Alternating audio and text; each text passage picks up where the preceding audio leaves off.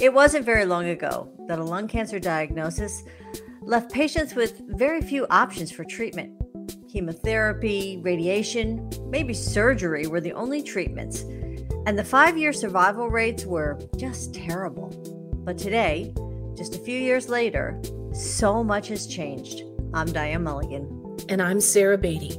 Biomarker testing is nothing short of a revolution in lung cancer treatments. And today, we're talking to someone who had a part in discovering the first lung cancer biomarker, which gives people living with EGFR lung cancer much better treatment options. And so I think it's a very satisfying aspect of being both a researcher and a clinician to try to figure out the best treatment for not 1,000 patients, not everybody, but that one person who's sitting in front of you. You know, it's my job to figure out the best treatment for them.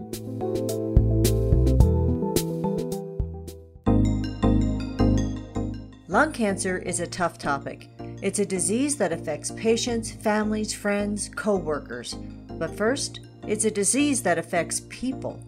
The Hope with Answers Living with Lung Cancer podcast brings you stories about people living, truly living with lung cancer. The researchers dedicated to finding new breakthrough treatments, and others who are working to bring hope into the lung cancer experience.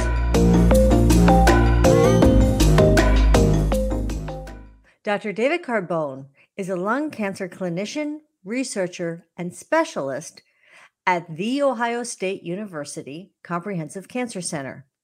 He's been working on developing treatments for lung cancer for years and played an important role in discovering the first targeted therapy aimed at the EGFR biomarker.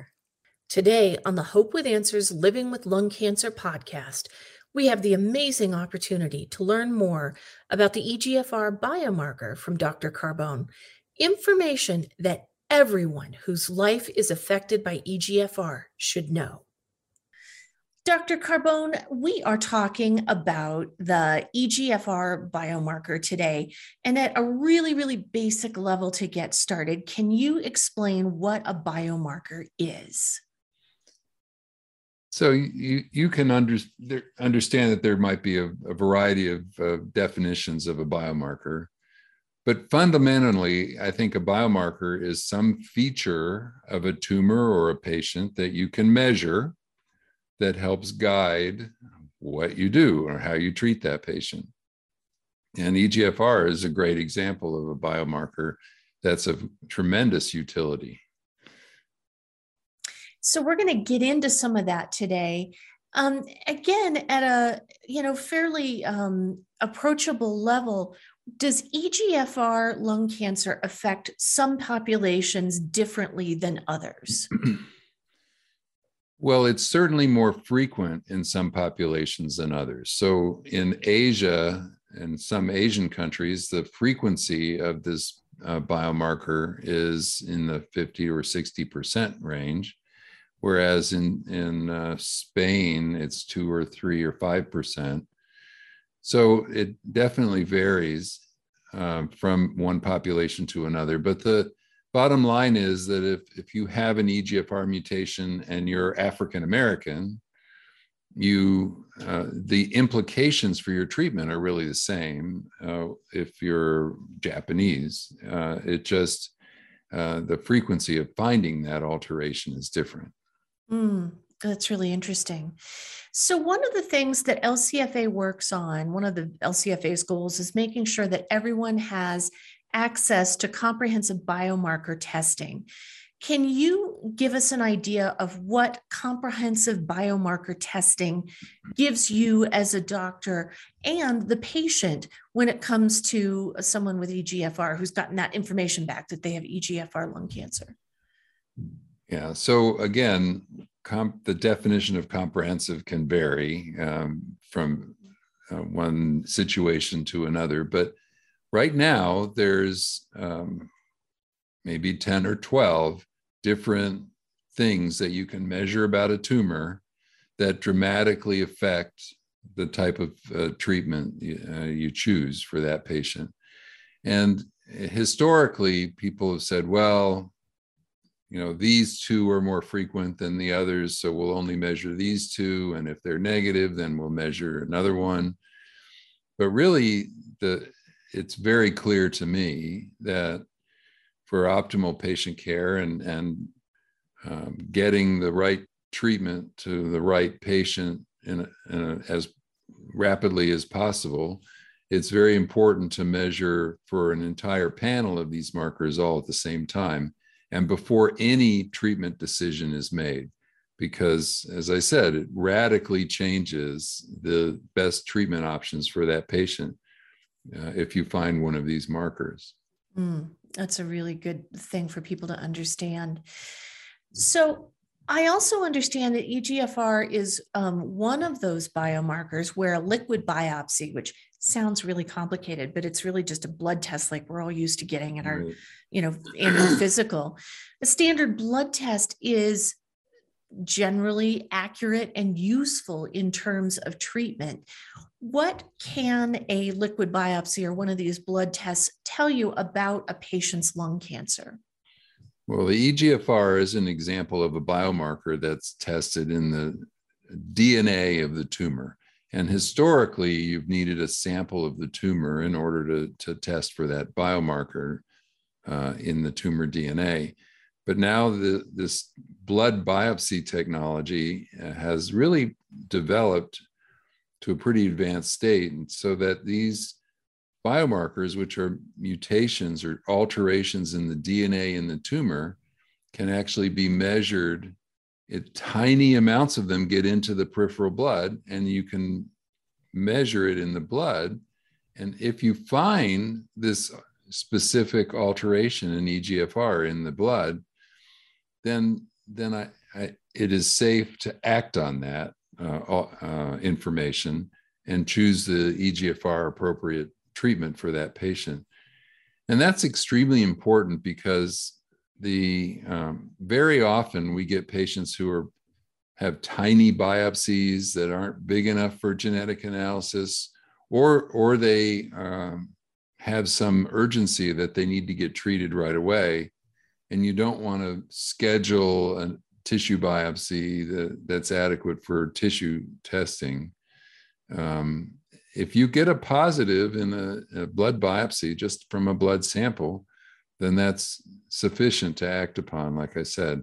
The problem with blood biopsies is it's not quite as sensitive as a tissue analysis. So there are a significant number of patients whose tumors truly have this EGFR biomarker that the blood analysis does not pick up.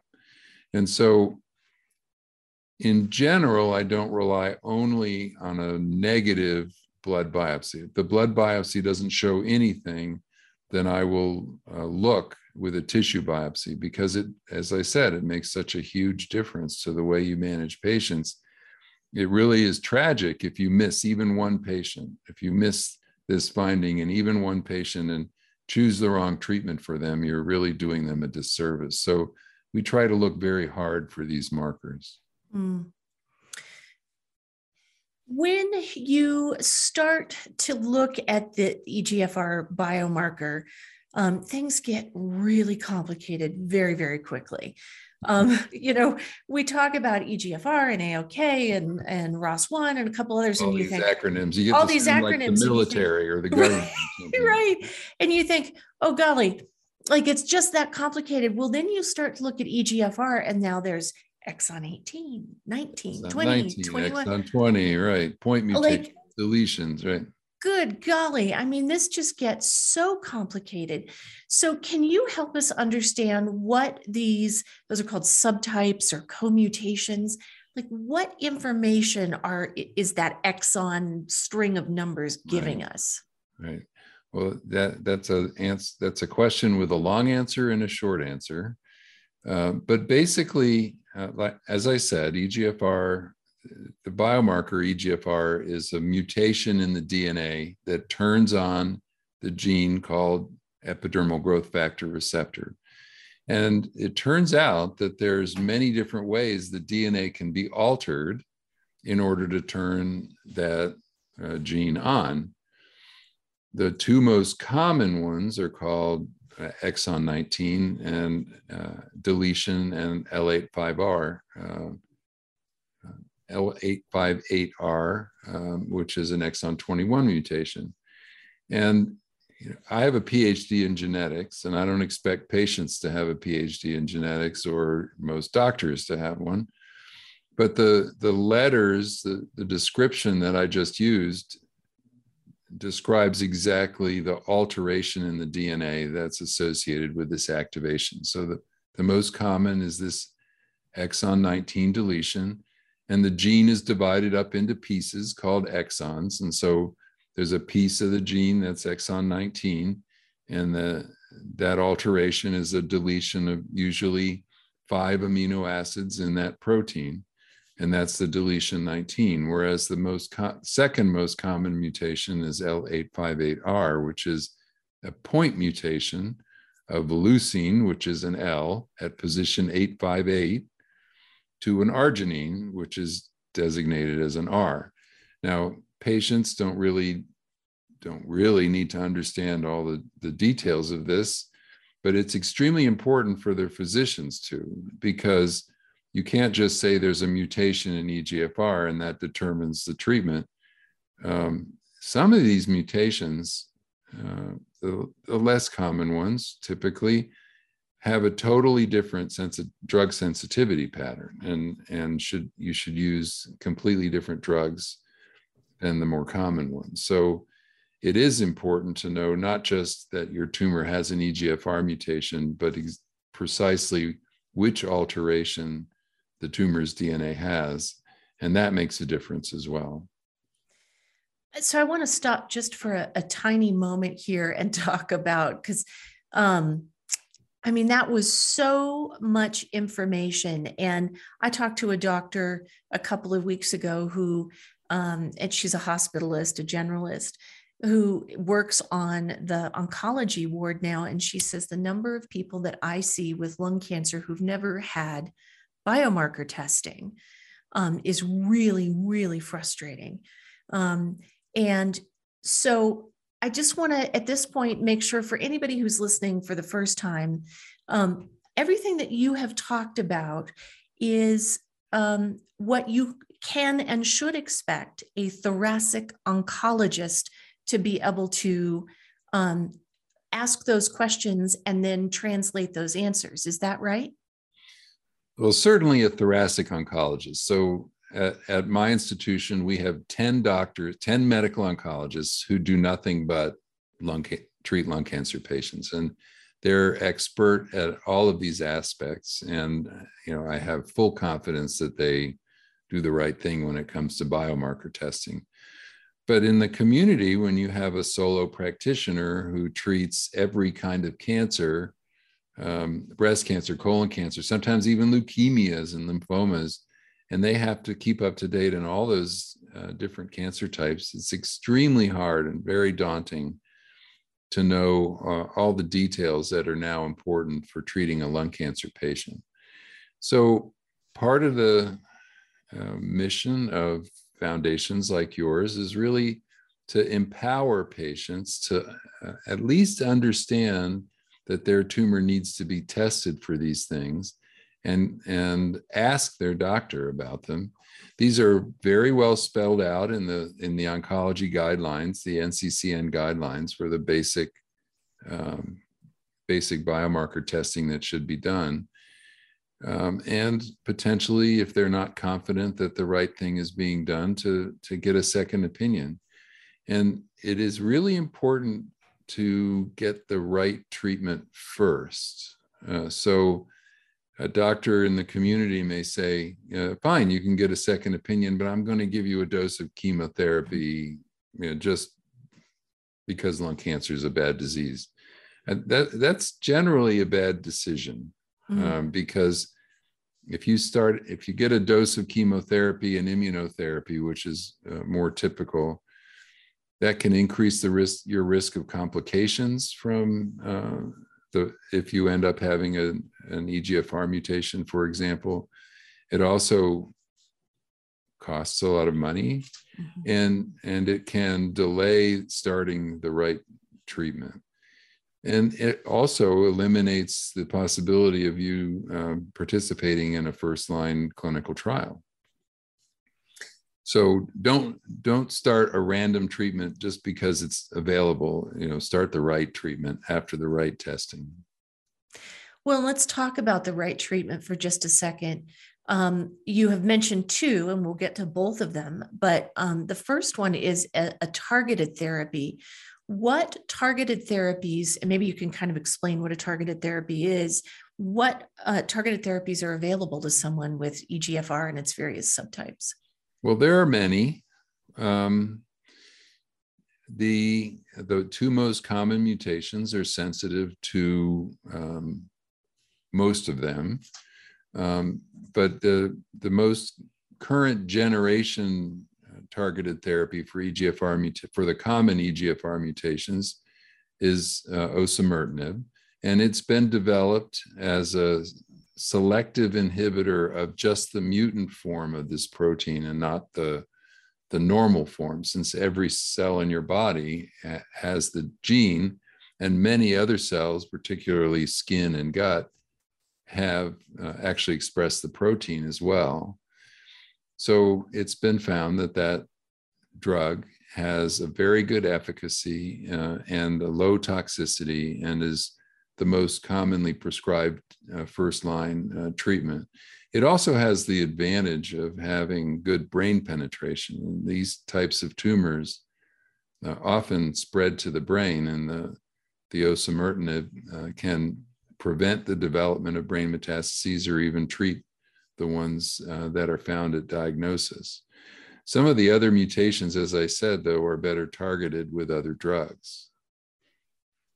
So is it right to say that these targeted therapies are designed to work with a really specific... Right. I didn't define targeted therapies for you, did I? So the way we refer to targeted therapies is a therapy that targets one of these specific alterations that we've been talking about. So the EGFR gene is a gene that controls the growth of many cells in your body, and that's how it was discovered. And the cancers have found that if they can switch this gene on in an abnormal way, unregulated way, that causes the cancer to grow in an abnormal, unregulated way. And in most tumors with this alteration, really the EGFR gene alteration is the primary driver of that cancer's growth. And that's why we call these alterations driver alterations or driver mutations. Well, that's fortunate if you only have one Achilles heel or one feature of a cancer that's driving it. Then if you're smart, and science has found that there are specific drugs that can turn that specific gene off. They can make the drug target that gene specifically and turn off the alteration that was turned on by the mutation. And so what we find is that we can give these drugs, which are usually oral drugs, that they turn off this alteration specifically in the cancer cells. And sometimes, almost like magic, the cancer melts away, and the patients often have no side effects at all. It's really a dramatic efficacy that we see when you have a known driver and you have a drug that targets that driver. That's amazing. So one of the other things, and you just mentioned it a moment ago, that we hear about a lot is immunotherapy, and sometimes they're in combination, but let's talk sort of isolated here about immunotherapy, and that's the idea of kind of harnessing the body's own immune system to fight lung cancer. So is immunotherapy effective for someone with the EGFR mutation?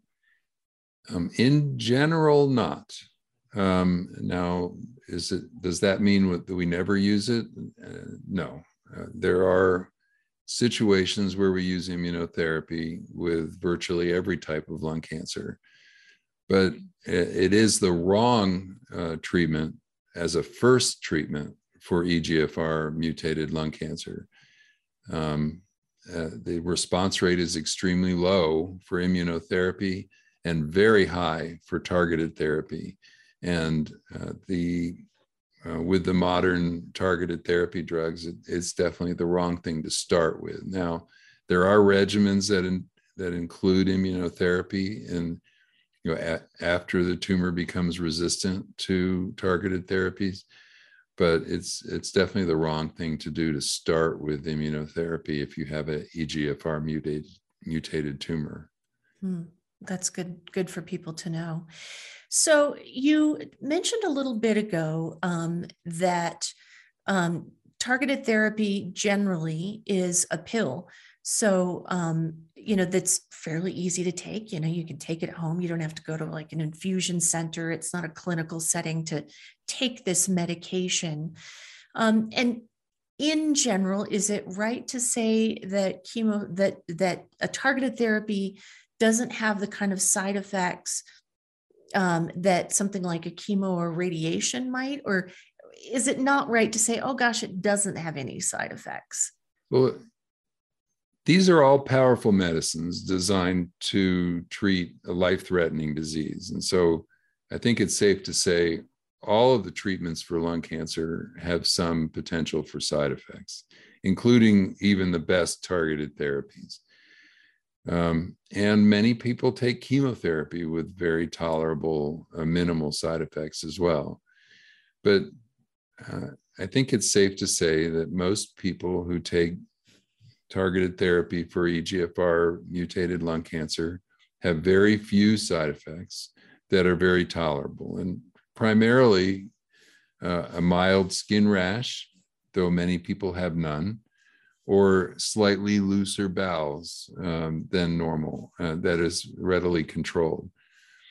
And the thing with side effects is it's very dependent on the type of treatment. So the side effects for immunotherapy are really totally different than the side effects for chemo, totally different from the side effects of targeted therapies, and even different targeted therapies have different side effects. So every time a patient starts on these, the doctor and the nurse should really explain to them, what they might expect and how to deal with it. You mentioned a little bit ago clinical trials, participating in a clinical trial.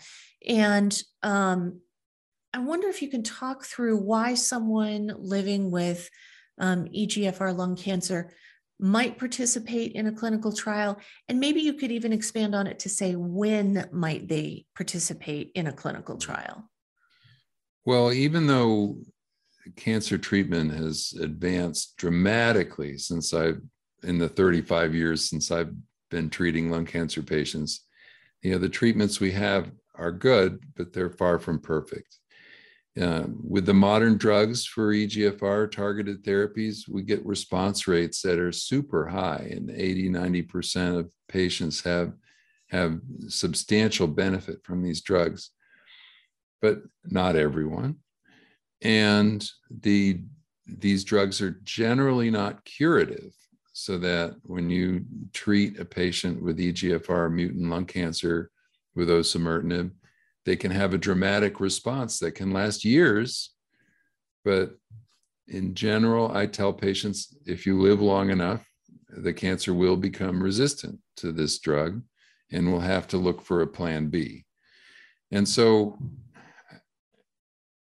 even though we've come a long way, I think that there's some very exciting research that's going on now, for example, to make the depth and duration of the efficacy of these targeted agents better from the very beginning of treatment. And so we have a trial that we now are treating patients on, combining osimertinib with a drug that targets beta-catenin, which is a resistance pathway. And so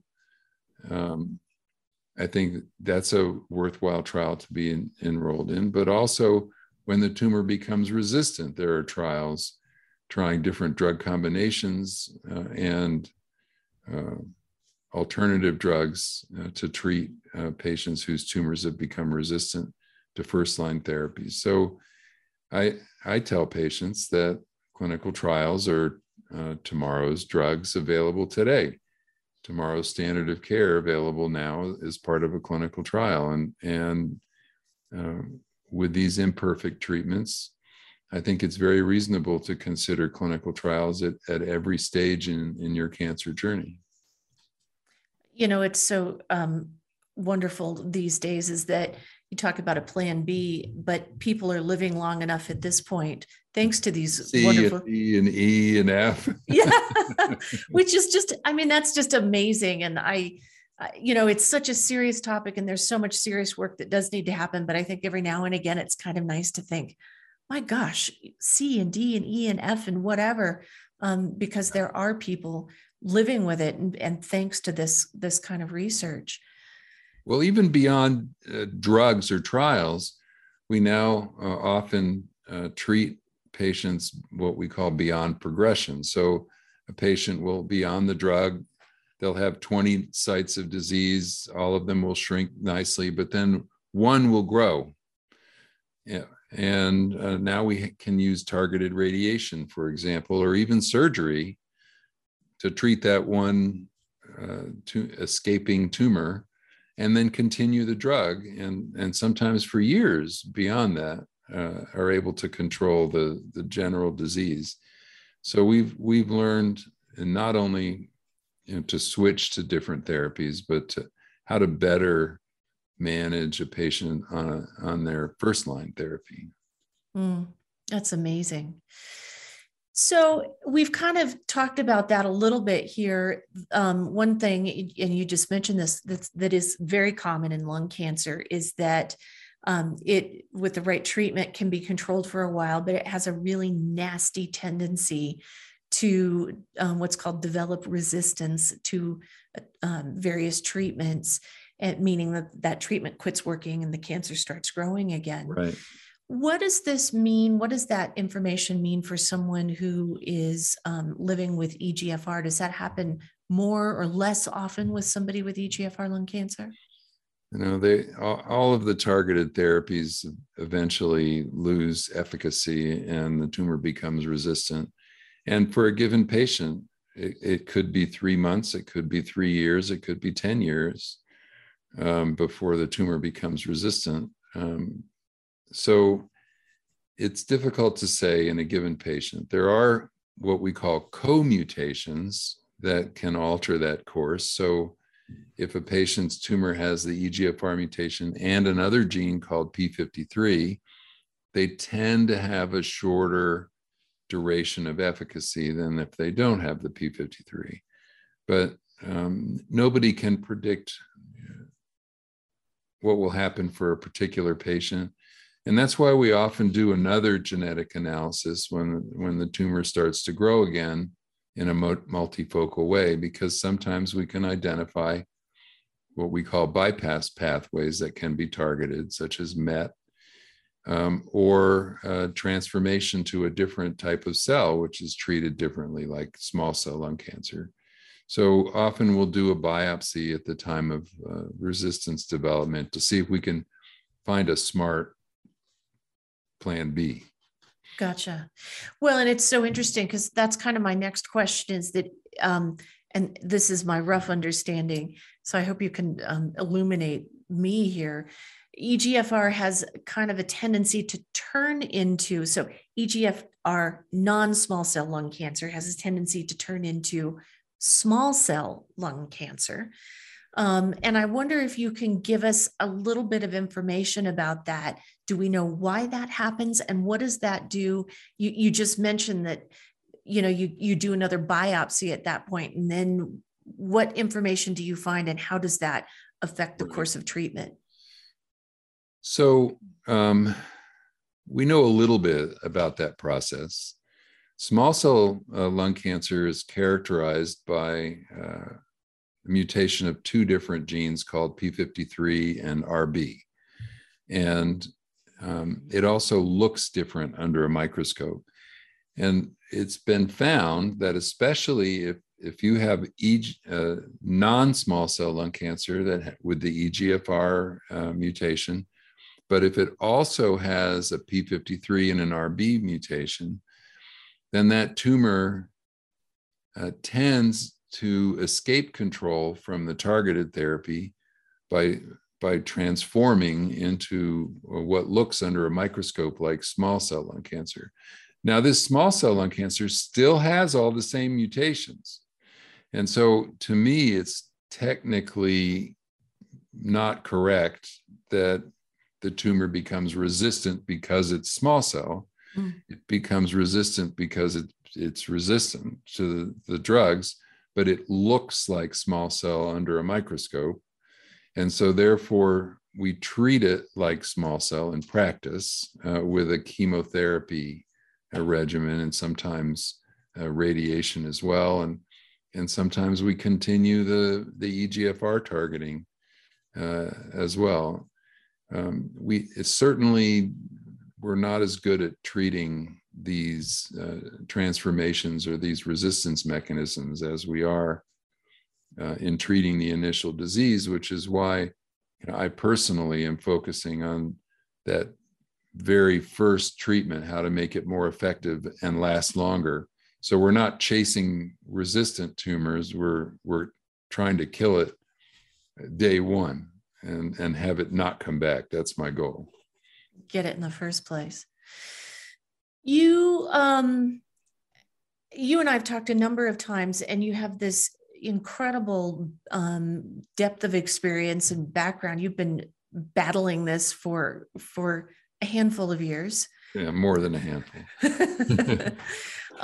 But I understand that you're one of the researchers who discovered EGFR and its importance in treating lung cancer. Can you, just from your vantage point, as from the beginning of your career where, all of this was absolutely cutting edge and there was really only a plan A, to now being able to talk about all the information that you're able to act on through biomarker testing, different treatments, different options, testing again, how did the discovery of EGFR come about, and what's the place of it in the sort of history of treating lung cancer? Well, again, that's a question with a long answer and a short answer, but basically, the EGFR pathway was discovered just by a very smart basic scientist doing basic research on how cells grew and how they stopped growing. And there's a guy named Stanley Cohen who found a substance that caused rats' eyes to open faster and their teeth to grow faster. And he called it epidermal growth factor. And it was found that when you throw this stuff on cells, they grow faster. And so people developed drugs that blocked that receptor, but they had no idea that there were activating mutations in EGFR. And so these drugs were applied in clinical trials in unselected patients. And almost none of the patients had any benefit. The tumor just kept growing and it didn't really care about that drug. And then a few patients had dramatic, durable responses. The next scan you do shows an almost complete resolution of the cancer. And that tells you that there's something different about that person's tumor compared to the person whose tumor didn't respond. And so it was actually back in 2002 that I had a patient that had a dramatic response just in one of these trials where most people didn't respond, but he had a dramatic and durable response. And we decided to look to see if the EGFR gene was structurally different in his tumor. And it turns out it was. And we presented that at the AACR meeting before the papers describing it came out.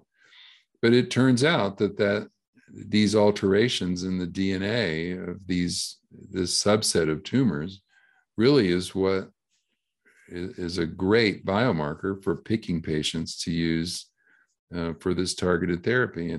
And that that kind of matching of drugs to tumor characteristics or tumor biomarkers really revolutionized the field of lung cancer therapy into one where we tailor the treatment to the tumor characteristics like we've been discussing, and really has made dramatic differences in patients' lives, taking patients that are near death and bringing them back to a normal quality of life, which is something we never saw in the pre-targeted therapy era, where the average survival was 4 to 6 months from the time of diagnosis to death.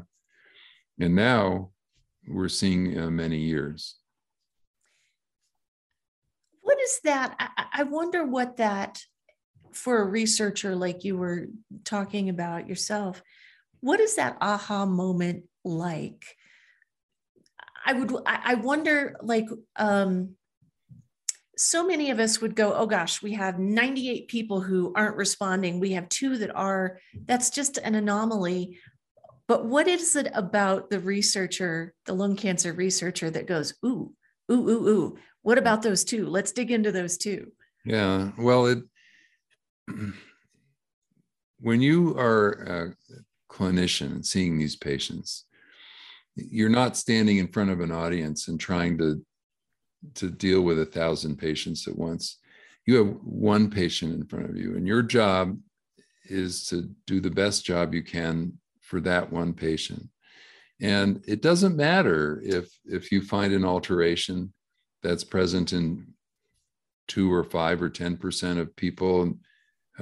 What matters is whether that patient has it. And if that patient has it, it's 100%. And to me,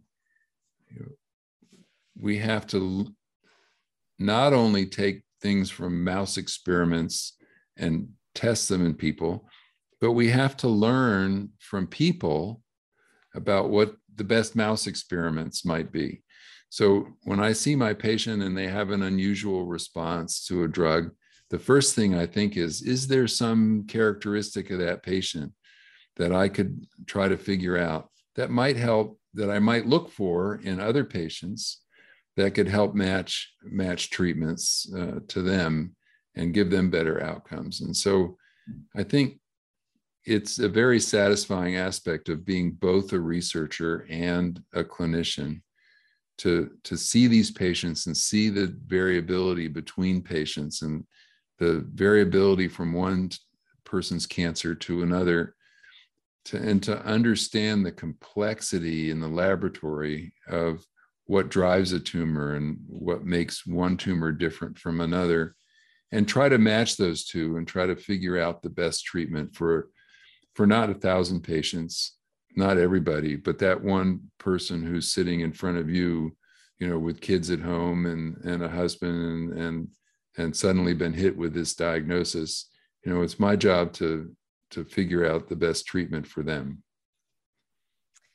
Well, it seems like it's just the most impactful, meaningful puzzle solving that there could be, is making those connections and solving these life and death puzzles that you and many other researchers are doing. And I am so grateful that you've got that kind of mind to do that work. These aren't subtle effects, like I was saying. These are, if you can find that match in a prompt period of time and implement it, like I said, these people can return to normal quality of life, and from being in pain and short of breath and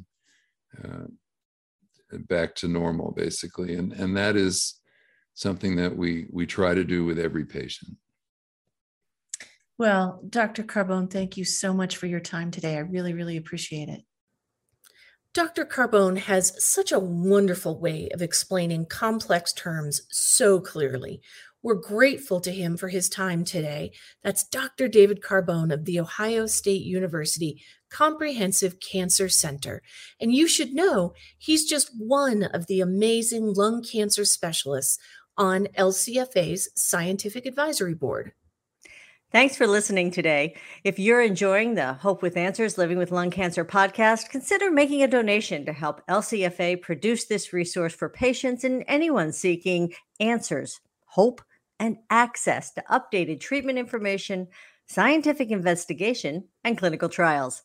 Just text LCFA to 41444 to join in this important fight.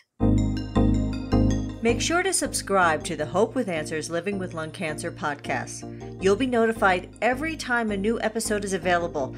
So visit us online at lcfamerica.org, where you can find more information about the latest in lung cancer research, new treatments, and more.